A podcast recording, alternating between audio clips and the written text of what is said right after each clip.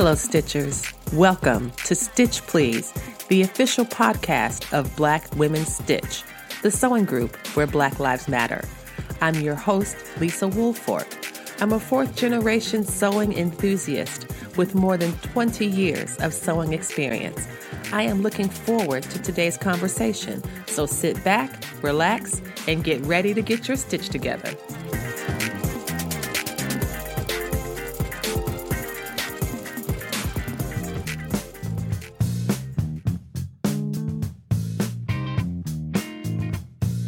Hey, friends, hey, welcome to this Fat Quarter episode.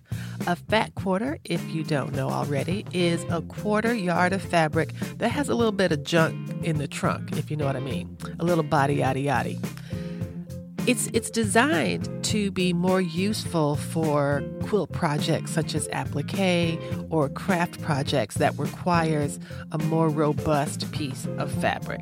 A fat quarter is a more consolidated version of a traditional quarter yard of fabric. A quarter yard of fabric measures 9 inches by 44 inches wide, typically for quilting cottons.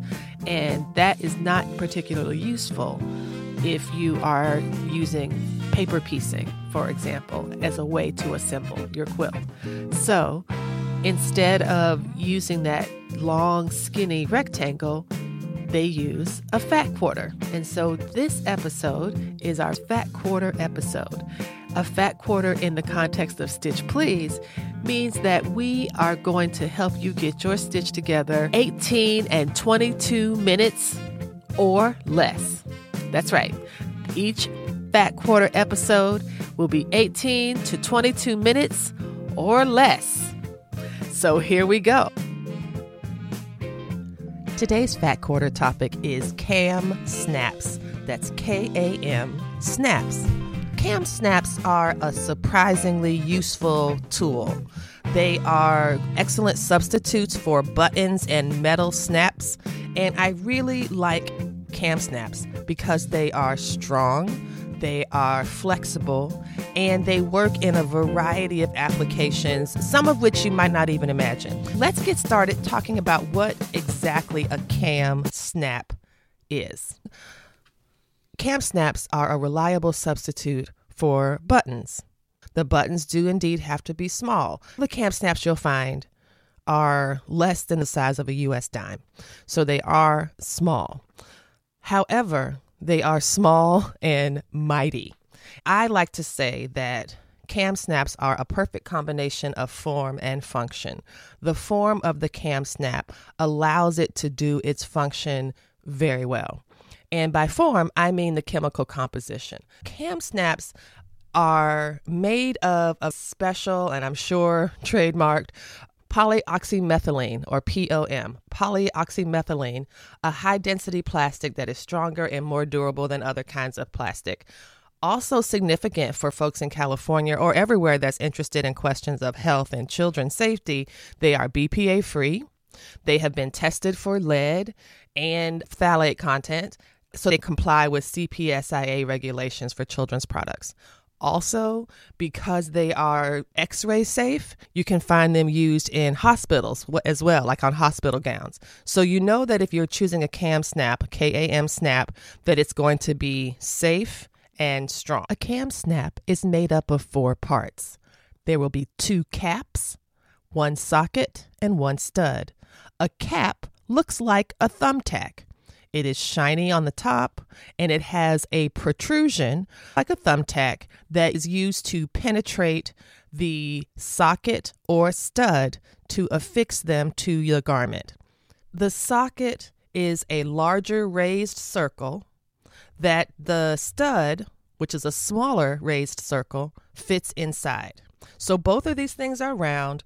Both of them are smooth. One is raised in the center and the other is flat, but one thing fits inside the other. Some describe the socket and the stud using gendered language. They will say that the socket is female and the stud is male. I find that problematic and unnecessary. There's no need to reinforce heterosexist gender norms about what people can do with their bodies in order to install snaps in a baby's onesie. It doesn't make any sense. So I use the terms bowl for the socket and cup for the stud. Because when you're stacking dishes, it's really easy to put a cup inside a bowl. And we don't have to reinforce gender norms and gender language in something that doesn't need to be gendered in order to be understood. Instead of saying socket and stud, if that works for you, you're welcome to think that. I'm going to say cup and bowl because that's what I do when I'm trying to lay out my snaps. The thing to remember is you will need twice as many caps as closures. So, for example, if you have a garment that has eight buttons and you want to instead use eight snaps, you will use eight cups, you will use eight bowls. And how many caps will you use? 16, because you will need a cap to hold your bowls and a cap to hold your cups onto your garment. Do you know how sometimes a quilt is referred to as a quilt sandwich? You have your quilt design on the top, you have your batting in the middle, and you have your backing on the back. Those three things together are a quilt sandwich. The KAM snaps are similar. It's a sandwich, except that it's really small. So maybe imagine like a bunch of very tiny hamburgers. If you're looking at the right side of your fabric, you poke a hole through your fabric with an awl. An awl, an AWL, often comes with any KAM set that you buy. You are looking down at the right side of your fabric, you poke a hole in your fabric. You then take a cap and put it pointy side down through that hole. You flip it over, and what do you see? You see the wrong side of your fabric, and you see a little tiny sharp point from the snap cap pointing right at you. You then take either your bowl or your cup and nestle it right on top. And then you have a little tiny sandwich. You take that sandwich and you transfer it to the base of your pliers. Squeeze the pliers, applying firm pressure. The protrusion of the cap will be flattened, effectively securing either the cap or the bowl in place. The pliers can either be used manually just a loose tool in your hand. This is called the K1 or the K2 snap plier set. Those are hand tools. You can also use a professional snap press like the DK 98, uh, which is, is a really cute little machine. It kind of looks like the mom alien on Aliens. Remember the mom alien on Aliens? That's what the head looks like to me but it is a press tool that's designed to be used on a desktop. You bolt it to your desktop, you can sit and use it and press it instead of having to squeeze your hand. Also, I was able to find a third option between the squeezing hand tool or the professional snap press. There are people who make wooden bases for your K1 or K2 hand tool to go into. That way, you can insert your hand press into the wooden base that's been specifically created for it and get a similar effect as a professional snap press for a fraction of the price. This is not a complete and total replacement. If you're doing a lot of snaps, you will want a professional snap press. But if you enjoy snaps and you enjoy using them and you want to do more of it, but you're not sure you're ready to invest in a big snap press, I totally recommend the smaller ones that I found on Etsy with individual woodworkers who are making them to fit those hand presses. You're listening to the Stitch Please podcast, and we're talking today about KAM snaps for our Fat Quarter episode. I am going to do a little Patreon video so that if you are a Patreon supporter, you can see a video of me installing these snaps, including the special stand that I got from Etsy that helps make this process much easier. When we come back, we'll talk more about projects. Stay tuned. Hey, friends, hey. The Stitch Please podcast is about to publish its 100th episode. That's right, 100 episodes. As part of the celebration, we are launching 100 by 100 to help us get 100 more Patreon supporters by the 100th episode publication date on September 15th, 2021. 100 additional Patreon supporters would give us the financial stability we need to hire editorial and production help. You can find the links to our Patreon in the show notes. Thank you so much for considering this, and thank you, current and future Patreon supporters.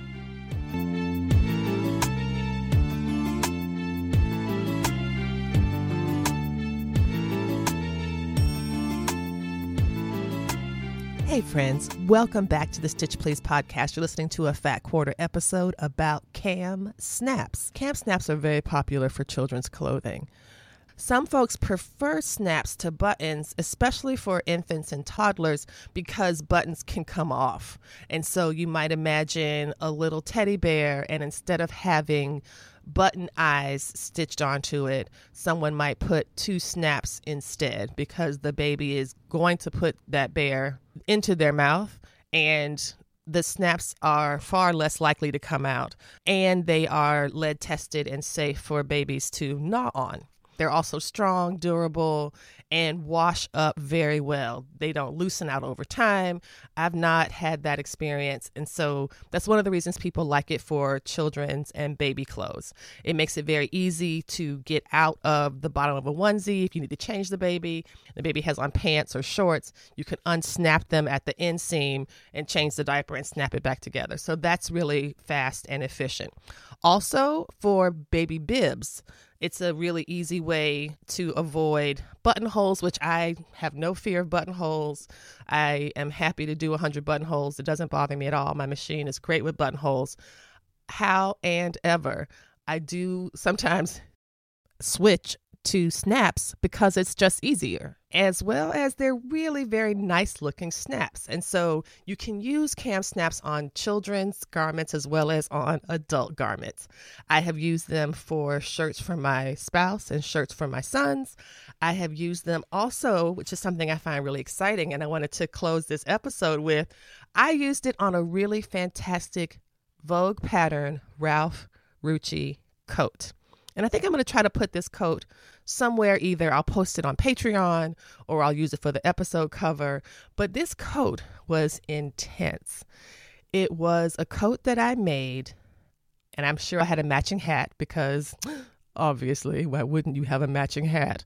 But the coat was bell sleeved, belled body, slim fit through the waist, and quilted.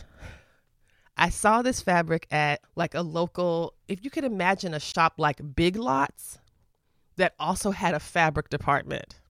That's what this store was like. It was mostly fabric, but it had a bunch of other stuff too. And one of the fabrics they had was this quilted nylon stuff. I thought it was gorgeous. And I thought it was meant to be for car upholstery or something. It was a very unusual fabric. And so I said, this will make a really great coat. It's quilted, it's very stiff, and I think it would look really nice. And so it was, though, a bit of a challenge. Even though it was double faced quilted, it was white quilting batting on the inside that showed whenever you cut it. And so I did bias binding on the seams on the inside of the jacket, which worked great. But it was also very thick, and it was so thick it was difficult to sew. And so instead of using fabric bias binding, I used leather. And I used leather to bind the cuffs. I used leather to bind the hems. Now, I got the jacket all made up, but it is very thick in the front. And I might have made some kind of mistake because it didn't close in the way that I wanted. And I realized that either there was some kind of miscalculation or maybe it was just some of the fabric I was working with, but it was a struggle. So I said, I am not going to install buttonholes on this fabric because I don't trust it not to fray. So, what can I do instead? And so I thought, since I'm using all this leather for binding, let me see if I can use leather to reinforce the buttonholes. And it worked great except I was not able to stitch buttonholes in the leather. And I was like, well, shucks, I've put all this work into this coat and it's not going to work. It's really disappointing. And then KAM Snaps came to the rescue. I was able to put down these really delicate, very small pieces of suede leather all along the front of the coat in a row that was parallel to the center front closure. I then installed a snap through the leather pieces so that the caps of the KAM snap was showing through the leather. it looked great. It is still a great coat, and I feel really happy that it was able to be salvaged through the use of a KAM snap that was probably the reason that I started to fall in love with KAM Snaps because it saved my bacon when I was struggling with this coat. And the coat turned out really nicely. Before we leave, I just wanted to say you are listening to the 96th episode of the Stitch Please podcast. We are four episodes away from our 100th episode. If you are able to join in the 100 by 100 campaign to help us get 100 additional Patreon supporters by September 15, 2021, we would really appreciate you joining us. For as little as $2 a month, you can help the podcast become self sufficient, self sustaining, and a lot less draining for yours truly. Thank you so much for considering this. And no matter what, come back next week and we'll help you get your stitch together.